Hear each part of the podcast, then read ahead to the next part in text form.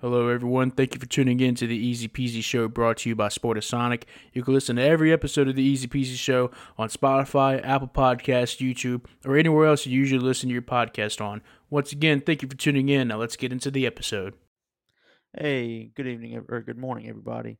Thanks for tuning in to the Easy Peasy Show. Um, got a little bit of a, a shorter episode for y'all tonight, or let me rephrase that. It should be a shorter episode, um, with no UFC this weekend, but uh, we got we got a little bit of news to cover, and uh, as always, we got some college football and NFL to cover. Um, so we'll start off with the huge news. Um, Damian Lillard was traded to the Milwaukee Bucks over the week. Um, I mean, absolutely massive news if you're a Bucks fan. Uh, heartbreaking news if you're a, Miami Heat fan. Uh, Celtics fans, I, y'all are celebrating. I don't really know why, as if some, if, as if the window on y'all's championship run didn't just slam on y'all's hands. Um, but yeah, hey, great for Damian Lillard. Finally gets out of Portland. Maybe not exactly where he wants to go, but I think he'll be happy there. Right. Yep. Um, new duo already has a uh, nickname. Uh, you know, uh, mixing uh Dame Time and uh the Greek Freak, and uh, it's now Freak Time. In And Cream uh, City, yeah, I was about to say how much more fitting uh setting than you know, especially if they wear their Cream City jerseys. Uh, so yeah, uh, Damian Lillard finally gets traded, gets what he asked for. Not quite though. Uh, like I said, you know, Miami was on the short list there, and I mean it's pretty much all but guaranteed he'd go there. And then, uh, you know, the front office of the Trailblazers weren't happy with what Miami was willing to send back, so they send him to Milwaukee. And uh, let's see, I have the trade details right in front of me, so I'll list it off really quick. But uh, Portland received uh, Jrue Holiday, DeAndre Ayton, Toumani Camara, and the Milwaukee uh, 2029 first round pick, unprotected, and uh, unprotected swap rights for 2028 and 2030. And then uh, there was actually a third team involved in this trade. Uh, obviously, you heard me say DeAndre Ayton's name. Um, yeah, so that means the Suns were involved. The Suns traded away DeAndre Ayton, and the Suns now receive Jusuf Nurkic, Grayson Allen, Nassir Little, and Keon Johnson. Um, no picks, but um, no, the Suns don't really need it. It's a team that's um obviously trying to contend in the West. Uh, so yeah, Suns. Uh, we'll cover them first. Suns get some much needed depth um at the expense of the center position. I think Jusuf Nurkic is an obvious downgrade from DeAndre Ayton, but um, DeAndre Ayton, who was unhappy, it seemed at least in Phoenix. Um, at the end of the day, he let's not forget last free agency, he did everything he could to get away from the Suns. But unfortunately for him, he was a restricted free agent, so the Suns just uh, matched. I believe it was Indiana, correct. The Pacers. Indiana who tried signing him. Yeah, anyways, they matched their offer, and uh, DeAndre Ayton remained a Sun. And uh, now he's out in Portland, and I imagine Portland, uh, obviously, still probably in their rebuilding phase. I don't think they're quite um, selling or quite buying, but I think rebuilding, especially with um after getting Scoot Henderson, um, like I said, trading away their um old vet and Damian Lillard, uh, it's a pretty obvious route that they're going to go. Um, so yeah, uh, upgrade, upgrade for Portland in that sense. But um, let me go back to Phoenix really quick. Like I said, they get much needed depth. Um, you know, trading for Bradley Beal, uh, like I said, wasn't what new, new Suns management. All right, I get it. Trying to make a name for himself, uh, show that show the whole NBA he means business, and so uh, Suns probably arguably had the best starting five uh, at the time before trading away DeAndre Ayton. But um, their bench was, I mean, I, I, to be honest, I couldn't name you one person coming off the bench. Uh, I think maybe Bol Bol signed there or something, which, um, yeah, I think it was Bol Bol. I don't know. Uh, I mean, they didn't really have anyone notable on their bench. I'll just say it like that. And now they've got some pieces that are a little bit more competent than what they had. So I think the Suns are now a more complete team at the expense of the center position. Uh, I, am not too impressed with the Jusuf Nurkic's game. Um, he's been in the league a while. Um, anytime we played Portland, uh, I mean, I was looking my chops as a Pelicans fan, uh, just knowing Jonas is going to go to work on him. And I mean, that happened every single time. Uh, Nurkic is also kind of injury prone from what I remember. Um, but yeah, I like I said, Suns get depth at the expense of the center position, and uh, I'm sure that's at the end of the day they're probably happy with that, or else they wouldn't have been part of this trade. Uh, moving on to the Portland side of things, um, get some veterans, get some young guys, uh, and obviously get the picks. Uh, like I said, that's probably what they're most concerned about. Even though the year's out, they still obviously value picks being a rebuilding team. And uh, Jrue Holiday, DeAndre Ayton, Toumani Camara. You have to imagine Camara and Ayton stay on the team, and Jrue Holiday, an aging vet, uh, defensive minded guard. Um, I imagine he probably gets shipped out. I don't really see where Jrue Holiday fits in Portland Trailblazers vision. Um, you know, I mean, I'm no manager. I'm, I'm not any, any NBA any NBA insider, but I mean, I can tell you, I usually look at the makeup of the Portland team, uh, and Jrue Jrue Holiday sticks out like a sore thumb.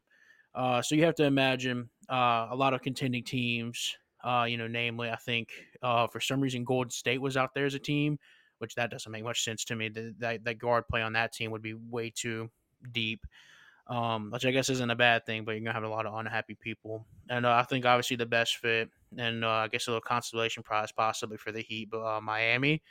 Um, I think he'd fit in well over there. Um, I mean that may be exactly what they need to be.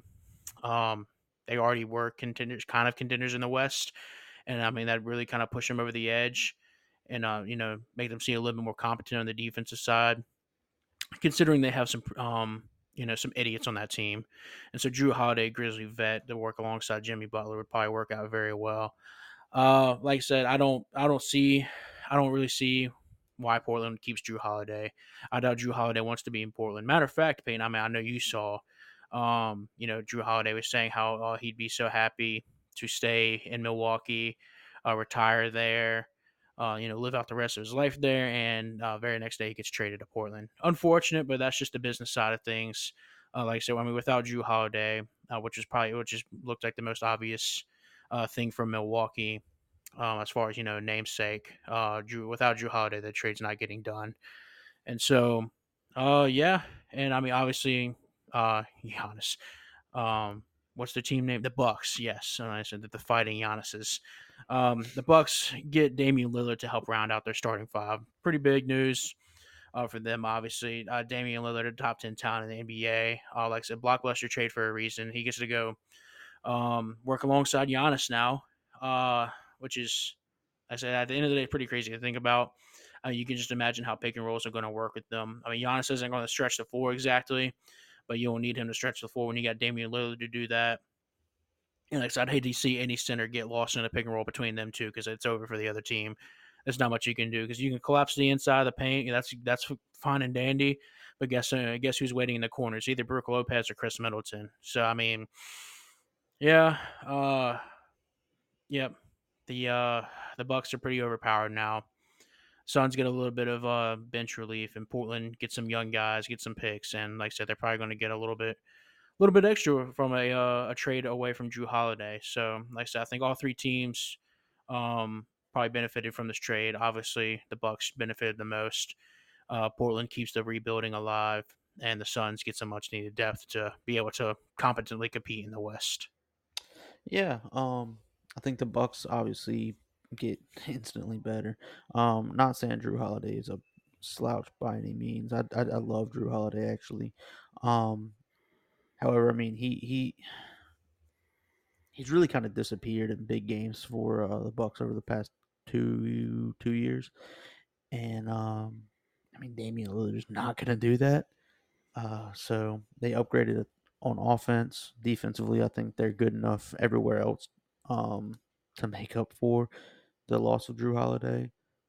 I mean, you got Giannis, Brook Lopez, Khris Middleton, all plus defenders. Um, yeah, I mean this trade made absolutely all the sense in the world for the Bucks. Uh, arguably the best starting five in the NBA now. Um, and they still have depth. It's not like they got rid of all their depth either. So, um, really, really good trade for the Bucks. The Suns, um, tough to lose DeAndre Ayton, being that center is such a premier position in the NBA nowadays. Um, but you got like Zach mentioned, you got a lot of depth for it. So that's good for you. Um, and yeah, Portland, I just don't see Jrue Holiday staying there. Um, I mean, I think, like you mentioned, I think Miami is probably the most obvious destination for Jrue Holiday. Yeah, like I mean, uh, Jrue Holiday is probably gonna be quiet about his list of destinations that where he wants to go. But like I, I know Miami's pretty probably pretty upset about not being able to land uh, Damian Lillard. So like I mean, greatest consolation prize they could get is Jrue Holiday, which I think would probably make up for a lot. Um, I don't know what what Miami would have to trade to get Jrue Holiday. Um, obviously, definitely wouldn't be as much as um as what they would have had to trade for Lillard. Um, but you know, that's obviously Portland is willing to hog some picks right now. So I mean, I think you know if you're if you're Miami and you truly think you're a contender right now, you do what you can to go get Jrue Holiday. I mean, you trade a young, I think a young bench piece. I don't have the roster in front of me. Maybe I could give a little bit more of a reasonable, like I give a name out there that makes a little bit of sense. But you trade a young bench piece uh, and a lot of picks. You go get Jrue Holiday. I think everyone's happy with that. Um, but yeah, like I said Jrue Holiday probably goes back, like I say, back to the East with Miami. Um, I don't see how Golden State's a reasonable fit for him. I just I don't think well I don't think one Golden State makes that move, and two if they do make that move, I mean you have to think Golden State just did everything in their power to go get Chris Paul. So I mean, uh, where where's Chris Paul fit if Jrue Holiday comes in, or where does Jrue Holiday fit if Chris Paul is going to start above him? You know, um, so it'd be um, yeah, exactly. I mean, it'd be interesting to see where Jrue Holiday goes. I think at the end of the day, Portland doesn't really care where Jrue Holiday goes. Um, you know, Drew mm. Holiday ha- has done nothing for that organization. So, I mean, like I said, Jrue Holiday, re- well respected guy in the league. Um, like he's probably going to give him a short list of where he wants to go. But um, and like I mean, you know, let's let's be honest, Portland and Miami uh, negotiations probably soured multiple times, and something tells me that relationship is not really a good one anymore. So yeah, sure. Miami Miami trade makes the most sense. It also probably be the most difficult to get done given the circumstances now. But um, well, I don't know if you saw uh, the reports, but after the original trade offer, they didn't even counter. Like they didn't even they didn't respond. Nothing. They didn't try anymore. Miami no, never made another offer after the first one. Interesting. Yeah, I didn't see that. I mean, I saw what they were willing to trade away, and it was definitely a lot more than what I thought. Uh, what I think um, the Bucks had to give away. But uh, yeah, uh, like I said, I mean, I, I really don't know. Really don't know what's going to happen with Jrue Holiday. Like I said, Portland probably, if I'm going to be honest, probably doesn't care where he goes. I mean, I think they they may do their best to make sure he doesn't stay in the same division. That may be the move so, like, I mean, maybe he stays in the West. I would say, I think more realistically, he probably goes back to the East somewhere. But uh, yeah, it should be interesting to see what the future has in store for Jrue Holiday. But he's definitely, I can tell you now, him and his family definitely are not getting comfortable with Portland. And uh, who knows what Portland has in mind. At the end of the day, they're taking the best offer that comes to them, and I don't blame them. They said, uh, for a guy who's done uh, literally uh, nothing for your franchise, why do you care where you send him? So, yep. I agree. And obviously, like you said, I mean, he's going to have a short list of where he wants to go. He's he's a veteran. He's one ring. He's a he's I mean he's a fantastic player. He deserves to be able to call his shot and where he wants to go. He's going to want to play for a contender. Um, so I expect nothing less from him. Like he's going to end up on a contending team. Right, absolutely. Yeah, like I said, I mean, look for a team that has a bunch of young pieces and a bunch of um, draft picks uh, in hmm. their war chest, and you know he'd probably end up going there. Uh, any team except other than the Pelicans. uh, like, I mean, a lot, a lot, of people think that the Pelicans would be a good um, opportunity for like a homecoming, but that just doesn't really make too much sense for either team. Um, especially like so David Griffin's vision. Uh, that definitely does not include Jrue Holiday. I mean, maybe I could see the Pelicans going to get Buddy Hield, but even that seems like a stretch to me. And if Buddy Hield seems like a stretch, imagine how big of a stretch Jrue Holiday is. Um, and I honestly have to imagine, even though Drew, as much as Jrue Holiday, you know, he's just a nice guy, says he still likes New Orleans.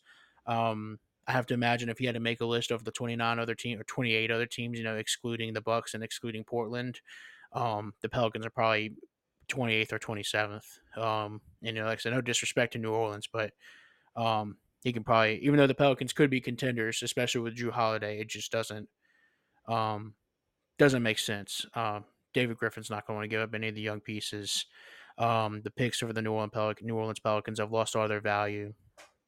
So I mean, you know, like I said, we'll see where Jrue Holiday goes. Have to imagine it's um somewhere that probably benefits Portland more than it benefits Jrue Holiday, wherever that may be. Yep. Um, but it is a little strange that Miami never uh, offered anything else. So well, I guess we'll kind of keep a keep an eye on that situation. Maybe it's because Dame was trying to strong arm his way to Miami, and they were hell bent on not sending him to Miami. I don't know, but um, that was a little bizarre. So, but um, yeah, yeah. Moving on. You got anything you want to cover? Mm, outside of that, yes, news wise. Oh yeah, absolutely. There's a uh, like I said, a lot of news that happened over these past couple of days, or at least since the last time we recorded. Um, you know, and actually, I mentioned this as part of my losers. Um, for you know the Victory Monday slash Victory Tuesday, and it was Taylor Swift, and uh, I mean, like literally everyone involved, including us and Travis Kelce, and I think you know just the past couple of days, we've. Can I mean, we everyone, everyone's seen enough. Everyone has seen we- enough. Can we not talk about it? Um, I mean, unfortunately, no. It's just like Colorado. You you can't you can't avoid talking about it. Um, everyone was tired of the Colorado post, and now it's been traded with Taylor Swift post. I mean, it ma- it makes oh man, like I said, it's it's awful. Everyone saw, at least I saw this coming. Um, but I mean, I, I think even I wasn't aware of the extent how bad it'd be, and this is terrible. Um, I'm happy, sure, the NFL is getting more fans, and you know, all, all inclusive, yippee, that's cool and all. But boy, I mean, you people will soon find out that Swifties are probably the most aggravating fan base out there Probably. so many people yeah yes, uh, Probably? yes I don't, I don't know there's a couple i mean flat No. earthers probably tap them i'll top them if i'm gonna be honest no. um you would think No. uh, yes i think flat earthers are worse than swifties if i'm gonna be I'd- honest Uh, I'd rather uh, flat earthers. man i'm sorry if they believe the earth is flat I, there's nothing you can do to save them I'd rather a flat Earth LGBT um conspiracy theorist. that's really a taylor i mean uh, yeah i mean that's fair that's literally a taylor swift fan you probably just explained at least one of them Exactly. At least one of them. I don't know. Flat Earthers are pretty bad though. I'm not sure. I'm not sure if they beat. I mean, Taylor Swift fans are annoying, but I- Flat Earthers are like, they're just. I I don't know. I don't know how to explain them. It's like I'd rather Deshaun just Watson give me a massage than even entertain a Taylor Swift fan. I mean, that's that's fair. I mean, without Taylor Swift fans, the me, a Kanye West fan, has nothing to make fun of in the world anymore. So I mean, I do love Swifties for that. I'm Mr. Oh, Kanye. Yeah. Um. Yeah. Besides that, like uh, like I said, unfortunately, we all saw it coming, and it's that's probably not going to stop anytime soon. I mean, I'm literally getting my tweet notifications set up from uh, like Jordan Schultz. It's like breaking: Taylor Swift to attend the next uh, Chiefs game. And it's like, okay, dude. Like, I mean, I get it. I get it. Yeah, I, I get it. Anyway, yeah, we can stop talking about it. Um, yeah, like Peyton said earlier, no UFC this weekend. Sad weekend, but that's okay. Uh, like I said, we enjoyed like 17 weekends in a row of it, which is um, astronomical. And uh, like I said, they're gearing up for some uh, pretty stacked cards later in the year. So uh, we'll definitely cover all those cards, all the pay per views, and uh, we definitely won't leave any stone unturned there. Uh, oh, I saw I saw today bracketology. Um, I know like college basketball isn't too big of your thing, but uh, the term bracketology is now in the dictionary. Um, I'm not sure what the definition of it is, but I guess college basketball has grown so big that now the term bracketology, which is often used during March Madness, for those who are unfamiliar, um, March Madness is the time of year in college basketball where 64 teams uh, compete against each other to uh, vie for a championship. And um, so, yeah, now bracketology is in the dictionary, the Merriam Webster, I believe, whatever the official dictionary is of the world, or at least of the U.S. So, um, I was congrats to confused college why basketball. I was confused why bracketology was in the uh, shared notes. Yeah, bro, come on, keep up with the news. We are a sports podcast. I know, I know. Anyways, yes, bracketology making its way to the dictionary. Congratulations to college basketball, and congratulations to whoever came up with that word. Um, I, I, I bet there's no one happier on this earth right now than the person Oh, who no coined that term. Um, I mean, that's pretty freaking awesome to have your word as an official, um, as an official word. I mean, bracketology out of all the words. Anyway, I mean, it makes sense. I'm, I'm with it. And um, one last thing before, which would be a good segue into football. Uh, starting tonight, the night we are recording, which is September 28th, um, Thursday night. Uh, from here on, 54 out of the next 55 days, um, at least one game of football is going to be played each of those days. Um, oh yeah, over the next 55 days, only one of those days will not have football. Um, we I are, believe and that's Tuesday. Yeah, I mean, who knows? I don't, I don't care. I'm not going to talk about that day because there's no football on that day. So, um, yeah, that's all the way to Thanksgiving. I'm pretty sure, or close to Thanksgiving. Um, not exactly.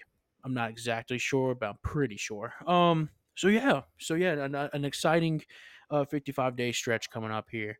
And um, speaking of football, uh, that would be a good segue into let's do college football first. Yeah. Cover a So- couple of the games there. All right. Yeah, so originally I, I kind of thought it was going to be I don't want to say a, a, bad weekend of college football, but uh, just an, an no no not a lot of hype around hater mentality. Yeah, exactly. But uh, I mean, they really do have some good games. I will say the the games that aren't good games are kind of eh. But what? Um, You're not excited for Utah State at UConn? That's actually one of the games I have listed, man. No, not at all. Um, so we'll, we'll start off with probably my game of the week. Um, depending on, okay, I said this guy's name like for the past three weeks. Let's see if he plays this week. But Utah at Oregon State. Mm. Does Cam Rising play this week? I don't know. Um, I miss the old Cam Rising, straight from the Go Cam Rising. Exactly. Um, Utah State's or something. I mean, at this point, just assume that he's not going to play. Um, no, I'm just kidding. I think so. He was a gopher last weekend until pretty much like game time. So mm-hmm. I would assume Cam Rising is going to play this week. Uh, finally, that's going to give a huge, huge boost to Utah's offense. And it, I do find it interesting that Oregon State is favored by four and a half points. But um, again, I mean, is, is Cam Rising playing or is uh, I don't know which, which backup's playing if Cam Rising's not playing. Uh, yeah. So mm-hmm. I'm I'm gonna go.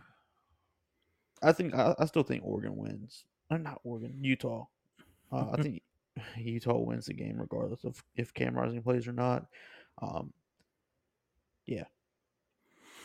Yeah, uh, it's interesting. The spread obviously is. Um, I mean, I get it. I believe Oregon State. I'm just assuming that spread. Oregon State is probably uh, home. Um, and you have to think also at that spread that's uh, the game's tomorrow. Correct.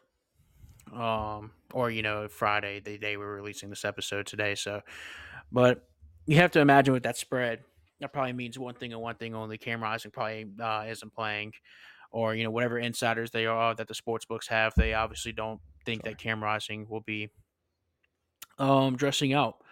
Uh, or if, or if he is, he may not be that prominent. I don't know. Um, Oregon State uh, mm. still pretty hot.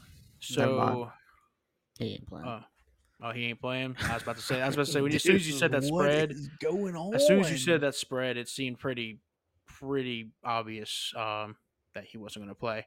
Um, I was trying to beat around the bush, but thank you for finding that out. Uh, so yeah, I have Oregon State uh, winning that game. Um, very hot team. Um, I think I think they're kind of impressing a lot of people out there, and I think they'll continue to impress. Um, I'm not saying this is going to be a blowout. I think it's going to be close either way. I mean, I, I mean, I, the, the spread is four and a half for a reason. I mean, I think, like I said, this is probably a three point game either way. I don't see, I don't see this being a runway. But uh, yeah, I ever so slightly lean uh, Oregon State. Yeah, that's fair. I mean, Oregon State's a good team. They did lose to Washington State last week, if you remember correctly. Mm-hmm. Um, I mean, if I remember correctly, I'm sorry. Um, they did make a pretty good comeback in the in the second half, though. Um, but I, just to me, Utah back to back Pac-12 champions. Uh, I just have them eking it out against Oregon State. I do think it's going to be a very close game, and I give the close game uh, nod to Utah. But I, I can definitely pick. see it going. Yeah, I can definitely see it going both ways. Yeah, that's a pedestrian pick, whatever. Pedestrian pick. I'm picking the underdog. So anyway, move on to my next game. Team, a team that's undefeated. They are. Are they? Un- are they undefeated? They, they are. Okay, pedestrian. Yeah. Pedestrian. Wait, pedestrian check. They are. They gotta be undefeated. Yeah, they are. I mean, they haven't played. I mean, the only team they played is Florida. Yes. Yeah. My next game of the week, speaking of Florida, is Florida versus Kentucky or at Kentucky. Um, so Kentucky's favored by one point. Uh, who I don't know. I can see this game going either way. I think obviously the odds makers can as well. Um, which which Florida comes out which Graham Mertz comes out. I mean, he only has like one touchdown pass on the year, which it's week five already, so that's a little concerning. But, mm-hmm. um, yeah. So I, I Kentucky's kind of had Florida's number the past few years. Uh, I'll stick with them. Yeah, like I said, you have to imagine that. Yeah, it's um once again another close game. Um, I believe Florida is going to be playing at Kentucky. Uh, what time? What time did they play? Do you do you know? Uh, I think it's early. Uh, I was if it was a late night game, I, I'm Let me go to my history. would definitely I'd definitely be like very very high in Kentucky. But uh, with that being said, I'm only moderately high on Kentucky. I think Kentucky probably wins this. Um, like I said, it's going to be a close game, but I still think they 11 probably win. Oh God. Okay, yeah, I think um, even though Florida's defense has been pretty stellar, um, so is Kentucky's, and I think I'm going to give an edge to Kentucky's offense over Florida's offense. Uh, similarly performing teams, I think Kentucky's been performing uh, sli- slightly better this year.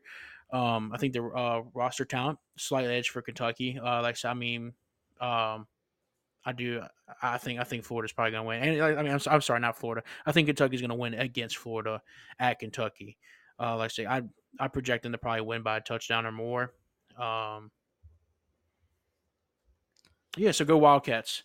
Yeah, so I, I will say this about Kentucky: their scores this year against some subpar opponents, they're not going to blow you away, but Kentucky under uh, Stoops has been known to kind of play down to the competition. So I expect them to be be up and ready to play against Florida. Right. Moving on to another SEC game, um, A&M plays Arkansas. Excuse me, in Arlington, um, or is it? I don't know. Where's AT and T Stadium? The Jerry World. Dallas. I think it is Dallas. I don't think it's Yep. Arlington, but A&M's favored by six here. But this is always a very very close game. Um, eh, I mean, this is this game is a little interesting to me, not because it's two great teams, but because it's two coaches potentially on a very very hot seat. I could see the loser of this game. I, I honestly could see the loser of this game getting fired. Mm, That's a pretty bold statement, but I mean one that's um not exactly uh too bold, I should say. Um, yeah, this is being played in Texas. I mean Arkansas. I think maybe people are a little bit high on them because they're able to keep up with LSU, which was very which was very impressive. Uh, don't get me wrong. Um, but you know, at the, I think at the at the end of the day, um, I still I I think people are low on Texas, people are high on Arkansas. Uh, I mean, but yeah, yeah, what I say.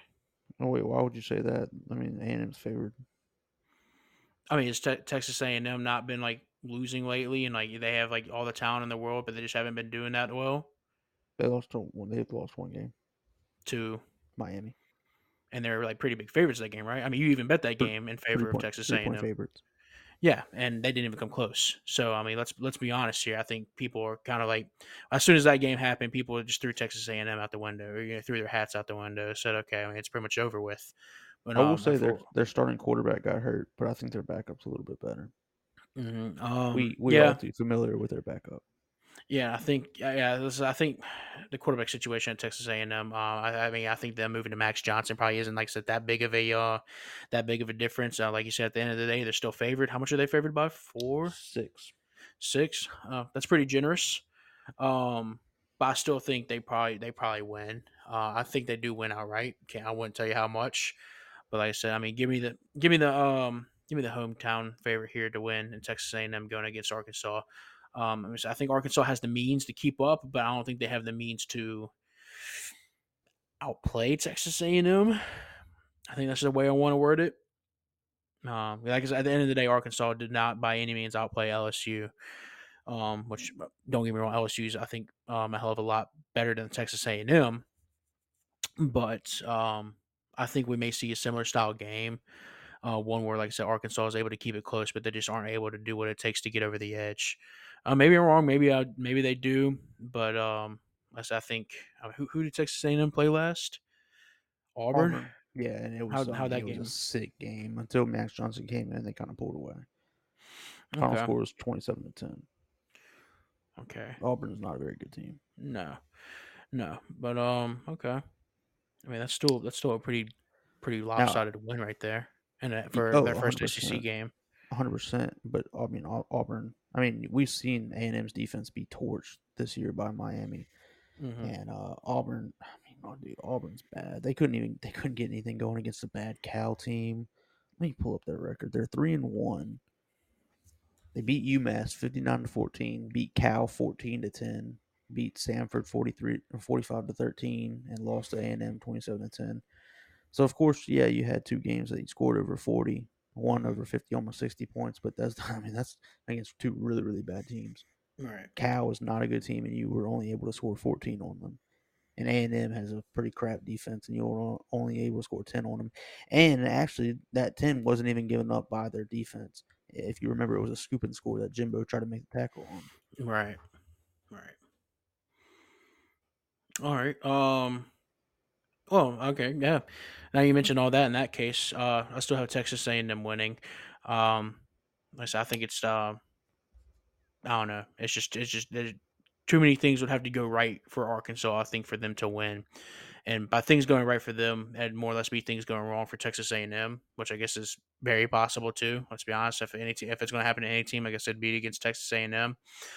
But um, who, who's Arkansas lost to now? I mean, they're two and two, right? And I mean, I think they yes. played decent competition. They've at least LSU. To, they've lost to LSU, mm-hmm. and uh, who did they lose to?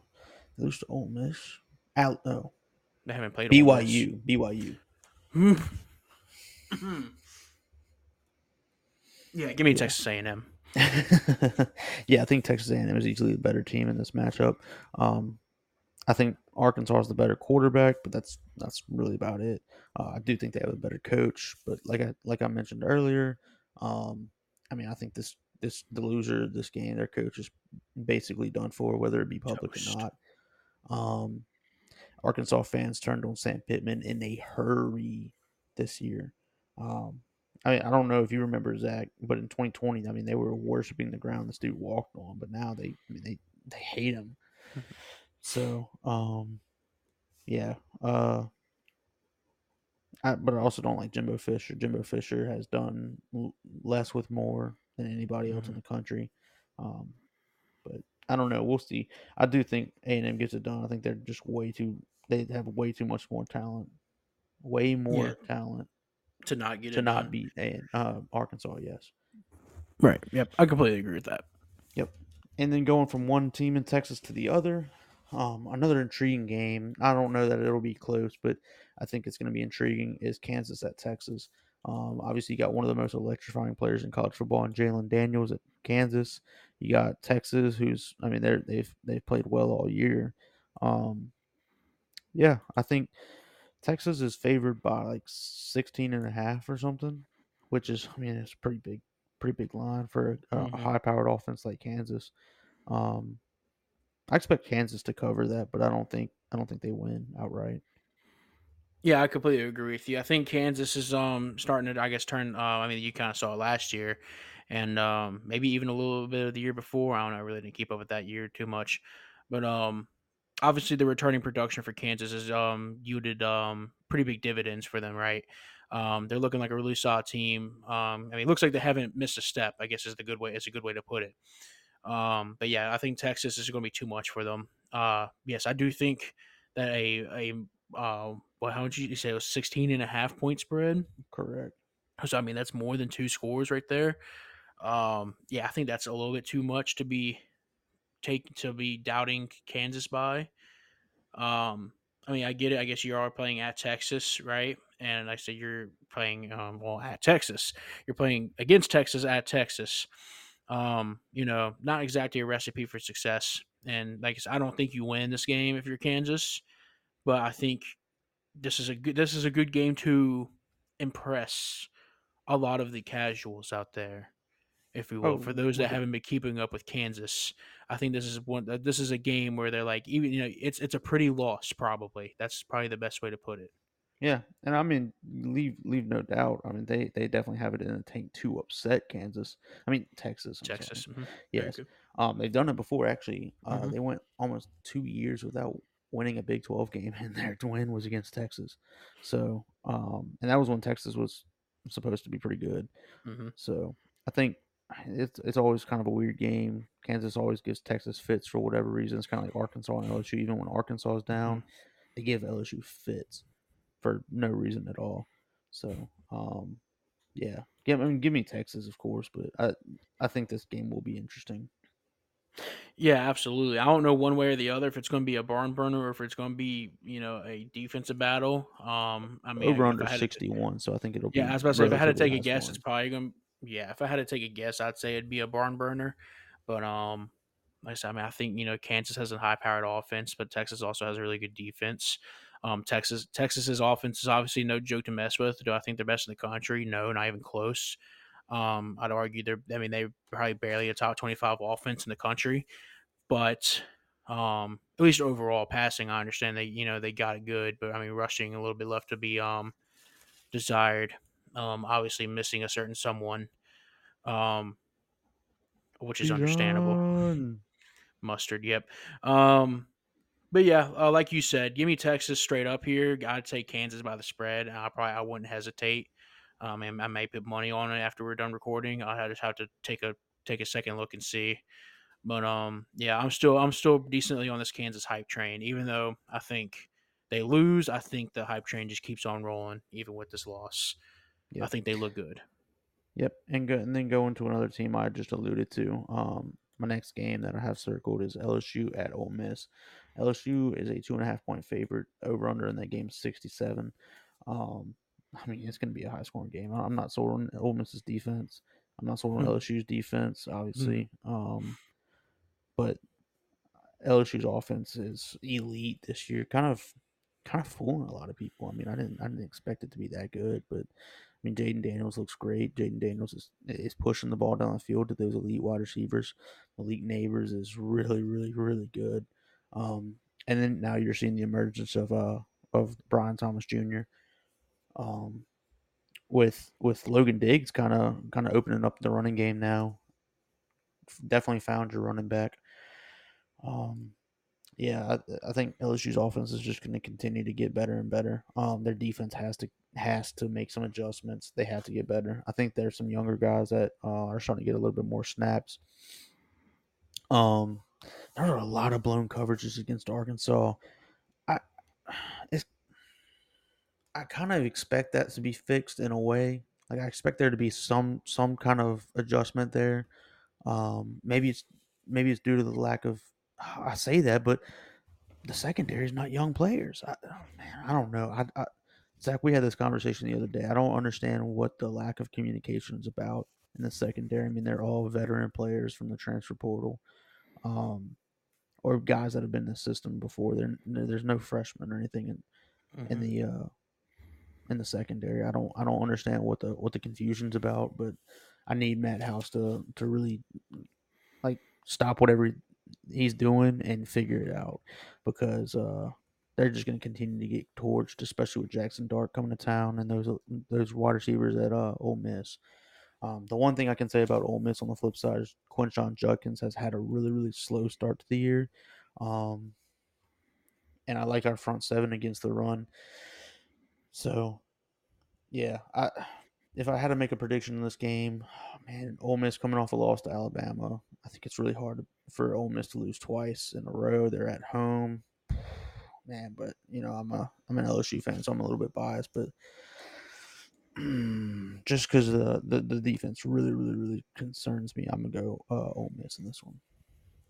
Yeah, I think this is one of those games where you probably avoid betting the spread either way, and you definitely bet the over. Um, two defenses that yeah, no one has been impressed with, especially LSU. Uh, you touched on it already, and I'll just come out right and say it. Uh, the front seven for LSU spectacular. The back seven god awful.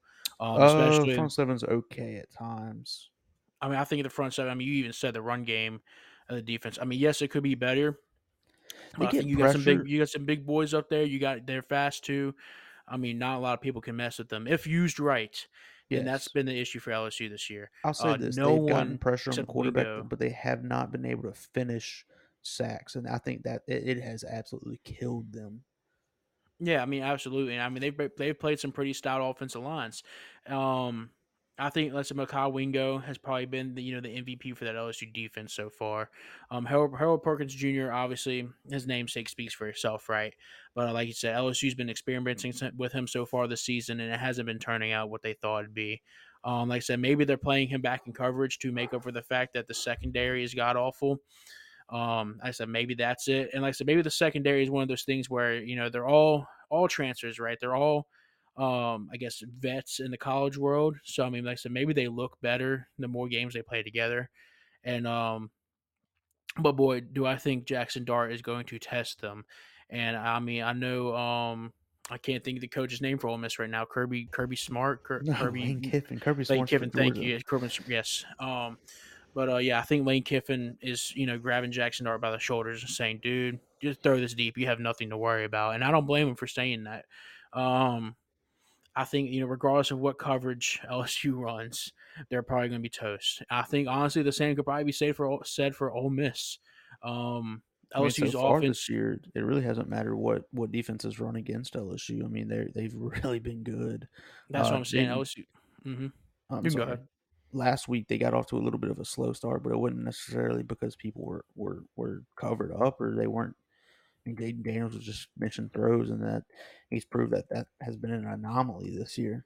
Um, I mean, he's been fantastic, like I said. So um, now we'll say about the LSU secondary, if there has been one player to, that's that I've really kind of grown to like, uh, and I, I wouldn't have thought I ever said this after the first game of the year, but um, number 14, Sam, he has been, uh, I don't want to say wonderful the last few weeks, but I mean, he's really grown into probably the best player in that secondary. Um, obviously, the transfer from Marshall and a very short stint at Tulane, um, transfer to LSU. And maybe you're right. Maybe maybe they just need a little bit of time to mesh with each other in game. And man, I, I really hope this is the week they figure it out. Um, but they, they need to figure it out quickly. Yeah, absolutely. Like and like I said, I think it's also mainly on the coaches. I think LSU probably has one of the more talented rosters defensive wise. Uh, I mean, I say that the second, like I said, the secondary may be the most awful um, in the SEC. In the SEC, They're probably not that. You know, they're not that bad, but boy, they um they sure are pushing um pushing their rank here. 100%. I Um, mean, as- in the secondary, you have transfers from Marshall slash Tulane and Southeastern playing cornerback for you. Right, yeah, and you got a guy who I think was on the team last year, uh, whose last name is Burns, and I'm Yeah, sorry, Major but Burns. you, he all he yeah, does is get burnt. Yeah, exactly. That really sucks. I mean, LSU should have known seeing this dude's last name. Yeah, let's put him on defense. That's a good idea. That's just like putting a guy with the last name Slow on the offense as a running back. I mean, What, just what something kind of you what kind of do. safety wears a neck roll anyway? Yeah, I know. Dude thinks he's um. Oh, what's that? Who's that linebacker for the uh, Panthers or the uh, Cowboys? Actually, I'm thinking of. Uh, anyways? No, maybe, maybe, maybe I wasn't even thinking of him, but but yes, um, yeah. So LSU super high powered offense. oh, you're talking about Miss- Vander Esch. Yeah, yeah, yeah. I knew he had like a weird. I was like, oh, I'm never going to remember that name, but um, yes, um, yes. Obviously, LSU super high powered offense. Um, the rushing game. I know the passing game has surprised a lot of people. The rushing game has probably lived up to expectations. Uh, like you said, uh, Peyton, with the emergence of uh, Logan Diggs is his name, right? Correct, the transfer Um, from Notre Dame. Right, and I know. Um, yeah, like I said, he's been been getting some carries, looking good lately as well. Right, yeah, and like, like I said, obviously we knew that we knew the receivers were gonna were gonna do their thing. Um, Jane Daniels is uh, after a lackluster first game, you know, he's starting to come out. He's starting to show you that he's the arm and obviously his legs. Uh, pretty big. Uh, I guess what you call an X factor for any team, right? That's just something you uh, you can prepare for, but I mean, boy, it's pretty hard to. You know, it really sucks. You have you have to take away a guy in your defense just to sit there and watch the quarterback.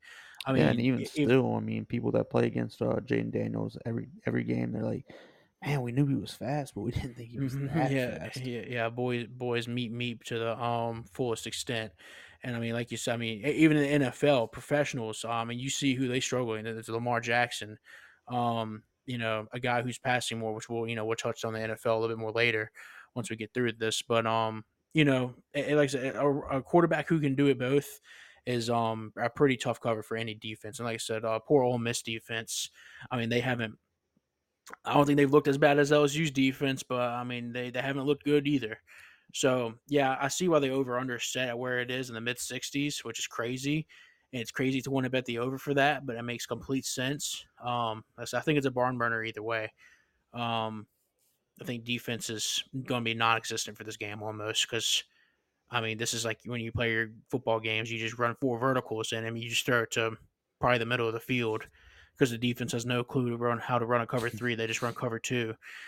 Um, as far as I pick, yeah, like I said, I hate to pick anyone against the spread, but I mean, give me LSU here. I think they've been the hotter team, the better looking team. Um, you know, I think. I mean, Ole Miss, all they've done is lost to Alabama and beat up on a Tulane team who didn't have their pride in joining Michael Pratt. Um, so I mean, I hope you look good against a, a group of five team missing their star player. I guess. and you, you beat up on Mercer and Georgia Tech. Congrats, I guess. I don't know what I don't know what else to say about Ole Miss. I think um, obviously they had a tough test in Alabama, and they looked they looked okay for a little bit against Alabama. They just withered say, in the second half. Yeah, and I mean that's if, kind if of the wither, story with under Lane Kiffin. Yeah, and if you wither at all against this high-powered LSU offense, good luck. Um, I mean, yeah, kiss everything you own goodbye. Um, because like I, said, I think you know LSU's defense, as bad as they are, they're due for a stop or two here and there. Um, whenever whenever the defense played right, I'll just say it like that. So yeah, I'm I'm gonna lean LSU here. I think slight edges kind of everywhere across the board except for the defensive backs. So um, it's kind of hard for me not to pick them, but uh, I don't. I'm, I'm not betting the spread for either team by any means. I'm staying far away from this game. Yeah, I think watching the, it. I think the key to watching this game is uh Ole Miss's O line versus LSU's D line. Does Harold Perkins rush the passer more or what? He's moved out to more of a Sam role now, which, I mean, good coaches can scheme him off the line of scrimmage. I don't think that just line him up at the edge and rush him. I mean, that is what he does best. Uh, they need to get back to doing that. I mean, he had his coming out party against Ole Miss last year, and he had mm-hmm. he harassed Jackson Dart all day last year in Tiger Stadium. Um, I think we need to get back to that. Ole Miss's O line has not looked great this year. Um, I think if LSU gets pressure and, and, is able to get to Dart, I think they, they can win this game, um, and win this game pretty pretty uh, significantly. However, um, if they if they can't get to him or they can't get him down to the ground, I think uh, it's going to be a long day for the defense. Uh, another thing to look at is LSU's O line was highly rate highly touted uh, in the off season, and they they really struggled the first few games, but they've been kind of they've been kind of picking it up lately. I mean, pass pro has been really good. Obviously, with the emergence of Logan Diggs running the ball, they've been able to establish more of a run game, and I mean, who knew that establishing a run game could make your own line look better? So, uh, props to them. Props to Brad Davis. Props to the run. Uh, why can't I not? Frank Harris for uh no not Frank Harris. Oh gosh, I can't think running back coach's name. Uh, I don't know why. Frank Wilson. Thank you, Peyton. Um, for uh, giving uh, Logan Diggs and Kaleb Jackson some more touches, helping the O line out a little bit. Yeah, yeah, absolutely. I know the boys up front. They look. They much rather run block than pass block, and that that's a fact. Um, what also helps when, uh, I mean, if you're rushing four and you, I mean, you can't establish a run, uh, run game. Um, you as a pass rusher, you can really pin your ears back and just get after the quarterback when there's no threat of the run. So mm-hmm. I know they're happy that there there's at least the threat there now. Oh yeah, absolutely. But uh moving on to my last game of the week, if you're done talking about that one. Yep. You're good. Uh it'll be Notre Dame at uh Duke. Obviously game day is going there. Um man, it's gonna be a really good game again. Uh but I, don't know. Notre Dame is favored by five and a half here. Uh, I say it's going to be a good game, but man, I don't. I, I, I'm still not completely sold on Duke. I don't think Clemson's as good as people think they are. I know they just went to overtime with number four Florida State, but uh, that's another conversation as well. Um, I think it being a Duke is a huge factor in this game, but I still think Notre Dame uh, wins the game, and I think they cover. I think they're just a lot more talented than Duke. Yeah, and I, I agree with you there. Um, I'm a I'm a huge Duke truther here. I'm a Duke believer, but um, yeah, I do like Notre Dame in this matchup.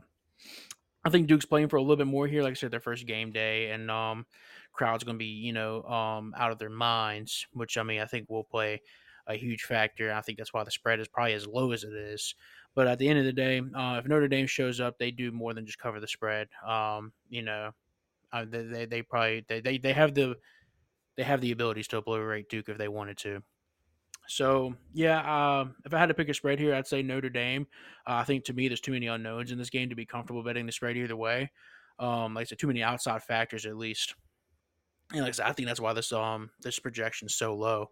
And uh, for what it's worth, I still do believe in Duke. I think they have a really good team. Um, you know, Notre Dame level, absolutely not. But a uh, really good team, yes, I think so. So yeah, very interesting. It's going to be a very good game, I think. Um, yeah. it, it, I, I, will say like seven times, seven times out of ten, this is a really good game. Um, and the other three times Notre Dame blows out Duke. and uh, you know, so I think there's a good chance it could be, you know, a, you know, th- that thirty percent chance I think is very live for Notre Dame. Um, yeah, like you said, Clint, the the win against Clemson is kind of looking worse and worse. Um, and like for Duke, you haven't really played anyone outside of Clemson. I mean, you've played Lafayette, Northwestern, and Connecticut. Um, three awful mm. teams, and um, I mean, you could almost add Clemson to that awful team list. Not not that bad, but you know.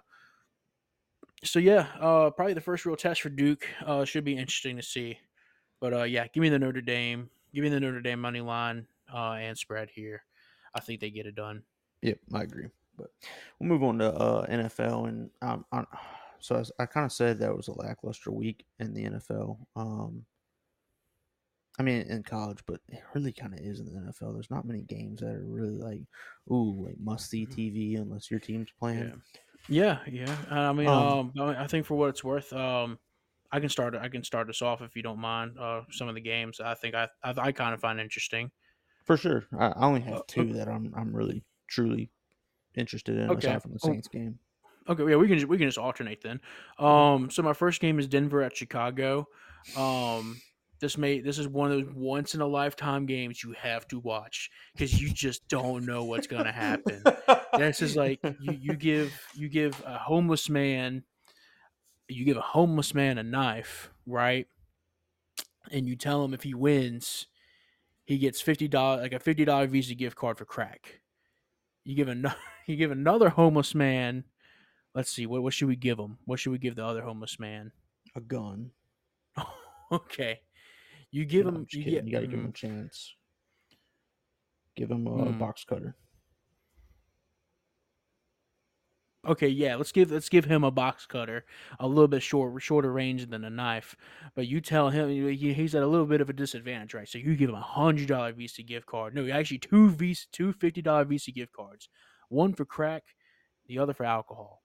So look, um, this game is going to be who knows how it's going to turn out, right? That's my point of saying this. is a very convoluted way of saying um, this game is going to be like I said, who know? I really, I really don't know. I mean, you're playing at Chicago, right? Uh, Denver, you just got blown out. I mean, you you got mutilated by my uh, my high-powered Miami Dolphin uh, offense. Um, yeah, Sean Payton, you're not looking too good, right? Um, so yeah, I, I mean, how how does any team like that? I mean, how how can you believe in any team like that? Well, because they're playing Chicago.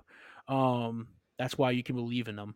Denver, I believe, was like a three and a half point favorite, which, like I, I said, all those things, right? How can three Denver be a favorite? I, I, yeah, like I said, that shows how oh, bad Chicago is. Um, all the Chicago truthers are kind of quiet right now. Justin Fields is not, not him. Um, he's probably gone after this season, or you know, he may stay with the team, right? Uh, I don't know. Um, I think at this point, Chicago can might as well feel comfortable tanking for Caleb Williams. Um, mm. I, I just don't know. I just don't know what Chicago what Chicago is going to do. You go out, you get DJ Moore, but you don't have a quarterback, and the and the argument with DJ Moore has always been, oh, he has all the talent in the world, right? But he has no quarterback.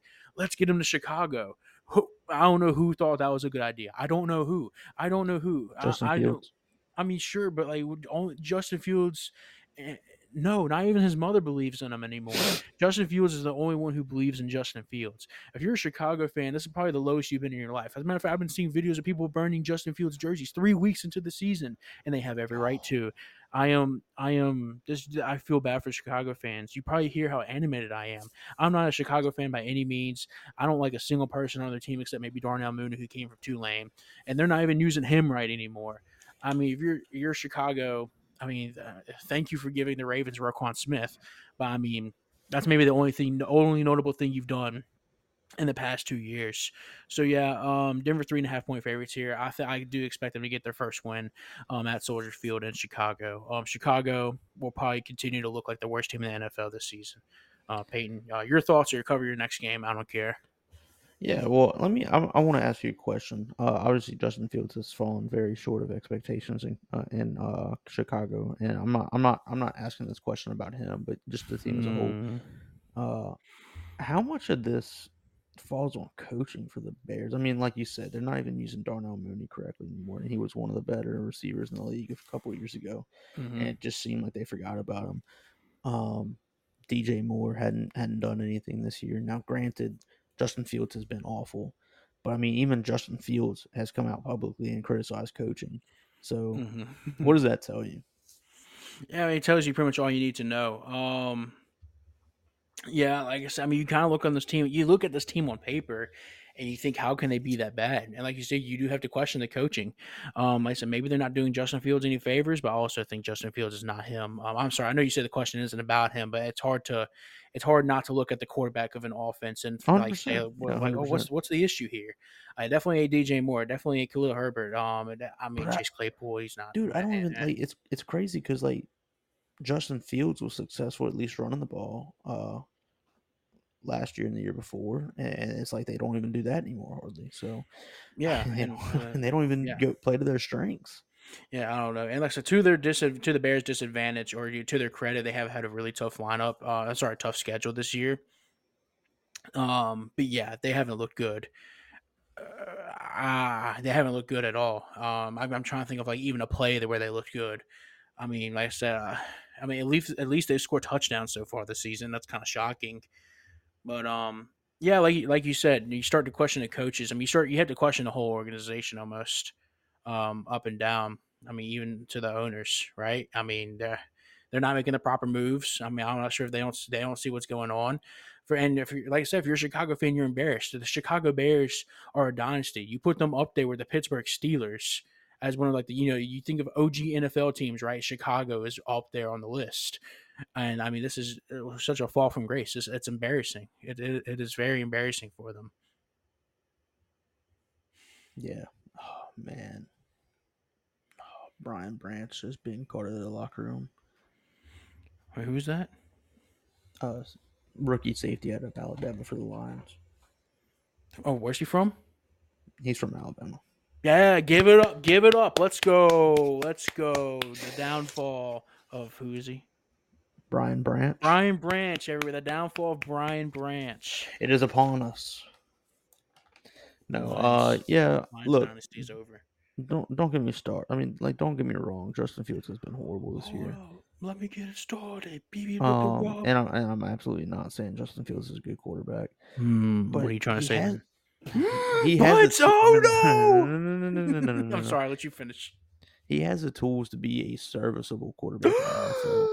Um, I mean, the arm strength is there. The running ability is there. Um, No, no, not serviceable. I don't know. They just don't. They don't. They don't No, cater to I wouldn't even trust. Justin Fields volunteering for the Special Olympics, Peyton. I don't believe in this guy at all. Take That's it to the bank. That's fair. Justin Fields go on after this season, or at least not People also of the say Chicago about offense. Nathan Peterman, but he's the goat. Fair enough. Touche. Touche. But um, I'll let you cover your, whatever games you had highlighted. I really just wanted to cover that one. That, that one's. yeah. I know. I can't believe we just wasted like that- 10 minutes talking about that. Now we got to Yeah. shorten up all the other games because we went on a huge rant of Denver and Chicago. Yeah. So my first game is uh Miami at Buffalo. Oh my god. Oh man, this is another must see game, but for an entirely different reason. Um Buffalo, who's won the AFC East the past few years, they uh, I mean they looked dominant last week. Not to be outdone by the Dolphins last week. hmm Yeah. Um. Yeah, it's gonna be a very good game, like you're saying. Uh, like I mean, the Dolphins are on pace to have a historic season offensive wise. Um, I mean, I really don't know what their rankings are, but boy, they they gotta be like tied for first in everything offensive wise, at least passing. Um, and I know the run game, like I said, they they absolutely ran it up with video game like numbers against the Broncos last uh last week, which is what you do in that situation. Um, you know, have they played an elite defense yet? Though I guess is the question for the Dolphins. Uh, I mean, you look at the schedule, right? Chargers, Patriots, Broncos. You could argue the Patriots, and um, I mean, even in that game, they're able to put up twenty four, which I guess is average, you know, for a um for any offense. So um, yeah, like I said, I think Miami's uh, Miami's offense is definitely it. Um, now, like I said, I mean, they haven't, like I said, I don't know, they haven't been tested with a real defense. I think the Buffalo Bills have a really good defense, at least top five in the league. Um, Yeah, I back think to you- what they were a few years ago. yeah, I think it's hard to argue that the Buffalo defense isn't the best defense that the Dolphins will have faced. Uh, granted, like at the end of the day, speed kills. I mean, uh, at the end of the, and I think Jaylen Waddle's coming back out off a concussion or whatever. Correct. He was just. So, Yeah, so I mean, uh, I don't know what it is with the Dolphins like concussions, um, but you get Jaylen Waddle back, another speedster. Um, but yeah, like I said, I don't know. Maybe maybe the Bath. Personally, I think I lean Bills here. Right, um, Bills at home. Um, I think it's going to be a good game. Uh, the over under set at 53 and a half, which is decently high for an NFL game. Um, but I think you know, I don't, I don't know. I don't know. I trust. I think I'll put it like this. I think I trust the Bills' offense against the Miami defense a little more than I trust the Miami offense against the Bills' defense. Um, you know, this is the game for them to prove me wrong, though. Um, you know, I had Yeah. I had the Dolphins, you know, missing the playoffs, and I mean they're obviously looking good so far to start the season. Um, I, mean, I guess against also against teams that haven't looked good to start the season, but it is a, you play who's in front of you, right? Um, so I can't. I'm not going to fault Miami for that. But um, yes, it's going to be a good game. Should be a good game for both teams. Yeah, and in terms of law of averages, I also uh, I'm going to agree with you. I do have Buffalo winning just because of the law of averages. I mean, you scored 70 points last game. If you're Miami, you're due for kind of a clunker. So, yeah, give me Buffalo. I think they're favored by two and a half, by the way. Right. Yeah. Um. Yeah. Like I, said, I think they do cover that spread. I mean, I could see this game going out to a game-winning field goal kind of thing. Um. Yeah. Then, like you said, I do think maybe, maybe Miami's offense kind of hits a um you know, like a not a stalemate, like a stone wall, I guess, a little bit compared to the Broncos, who you know were Swiss cheese. Um, but yeah, no, regardless, um, it's going to be a very good game, very entertaining for sure. That's definitely one to watch. Yep. And then uh, my second game that's that's intriguing to me is uh, Baltimore Cleveland. Cleveland favored by three in that one. Um, but man, I, I, I am I, I really like the Ravens this year, but the Cleveland defense is fantastic. So, uh, Deshaun Watson is horrible, by the way. I mean, he threw the Don't ball. I, down sure. I'm sure our viewers have seen this, but I, he threw the ball backwards. Like, oh, on God, I purpose. couldn't like like Zack. Zack over here texted me. He said, "Oh my God, dude, did you just see that?" And I'm like, "See what?" I was actually driving at the time, so I, I was not watching anything. And he said, "Did you just see the Deshaun Watson play?" He said, "It's one of the most insane things I've ever seen in my life." So I promptly pulled over into a gas station because I had to see this, and pulled it up on my phone, and I genuinely just I couldn't believe it. I thought that was a high school player out there. I thought that was Takacha uh, fan account. Um, I mean, I was just in awe of what what I saw. Yeah, it was very impressive by Deshaun Watson to somehow manage to do that, and very, even more impressive, I think the Browns recovered that too. I think they So yeah, good. too. yeah, so good. Yeah, good job with the Browns offense. Oh, like you said, um, yeah, it's the Browns defense, man. Whoo, uh, nothing to play with. Uh, yeah, Ravens coming off of a pretty bad loss to the Colts. Browns looking pretty good. Um, you know, two and one, um, playing a decently tough schedule. Um, yeah, uh, like I said, this is also a, you know a division rival type of game. Uh, they're being played. It's being played at Cleveland, which is what I think gives them the edge, and also the fact that the um, injury list for the Ravens, uh, even though it has been shortened, like I said, I'm a Ravens fan, so I keep up with this kind of stuff, right? It's Um, even though the, list. yeah, yes, even though the um, yes, the freaking Elder Scroll of a list has been shortened, it's still um, you know, a uh, pretty bad list as far as the list of injuries go, right? And um, like I said, I think this Ravens offense is still trying to figure things out. And um, you know, I think they're kind of developing what they want to do, right? But they haven't quite gotten there yet, and it's going to be tough to be doing that against the Browns defense. Um, you know, if let's at the end of the day, if uh, they have if the Ravens roll out their practice squad O line again against Myles Garrett, Lamar might as well just like you know take the shotgun snap and just lay down. I mean, there's there's no point. Um, there's no point. I mean, Lamar can try and run for as much as he can, but I mean, I think you know, us obviously being a Ravens fan, I'll always watch these games. Myles Garrett always seems to, you know, be able to track track down Lamar or trap him. Um, so yeah, this is gonna be a tough game for the Ravens. Uh, you know, I can't pick against my own team, so I gotta pick the Ravens. You know, to at least cover the spread. I'm not saying they win, but I think for what it's worth, they look good. I think the Browns, uh, you know, you're talking about the like average, just just law of averages, right? For the uh, Dolphins offense, uh, I'm going to say the same thing for the Browns defense. I think if any offense is going to give them struggles, um, and I know I was I was kind of dogging on the Ravens offense here a second ago, but you know, just just bear with me, hear me out. I think you know, like I said, this um this defense is still probably going to um they're due they're due for a little bit of a struggle bust of a game. And um, you know, I said Lamar starting to kind of open it up a little bit more. The emergence of Zay Flowers, who is, um, let's be honest, has looked really good so far this season. Uh, probably, probably the best looking rookie wide receiver out of the whole bunch so far. Um, has he been given the best situation out of all of them? Yes, absolutely. So I think that does have a pretty big, um, you know, um, a lot of the reason to do with it, right? Um, but yeah, uh, I think the Ravens are going to be able to get it done. It's going to be a close game either way. Um, you know, this may be a battle of the kickers kind of game. And so, um, yeah, give me Justin Tucker, give me the Ravens. I think they eke this out. Yep, I tend to agree with that. Um, I'm a big law of average type of person, so I'm a, I'm gonna go with the uh, Ravens too. I mean, dual threat quarterbacks are always difficult to defend, so. Mm-hmm. But Yeah, uh, absolutely. And uh, like you said, it's a good it's a good thing you mentioned this as a uh, game to watch. I think it definitely is. And like I said, um, a week of oh, probably going to be a slow NFL week. I think this is one of the ones one of the ones to watch. yeah, but those are my two games that I'm really interested in. I didn't know. I don't know if you had any others that really caught your eye or No, not, but no, I not uh, not as much as those. yeah, like you said, I mean, it's just kind of a slow week in the NFL.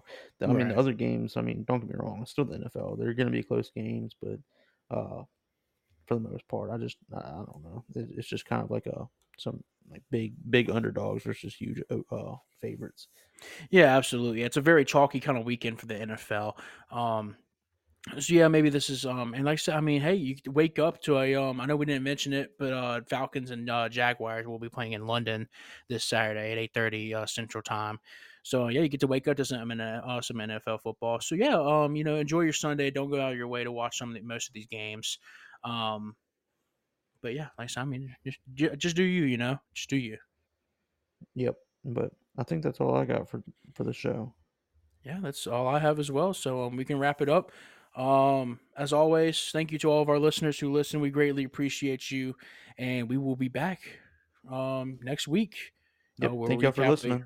we'll recap a busy weekend of sports. Not as busy with that UFC, but hey, I know me and Peyton are kind of enjoying the break from the UFC. Um, as much as we'll miss it, we won't miss having to you know spend hours of our time covering it. Um, but yeah, um, thanks again for listening. Uh, peace out, guys.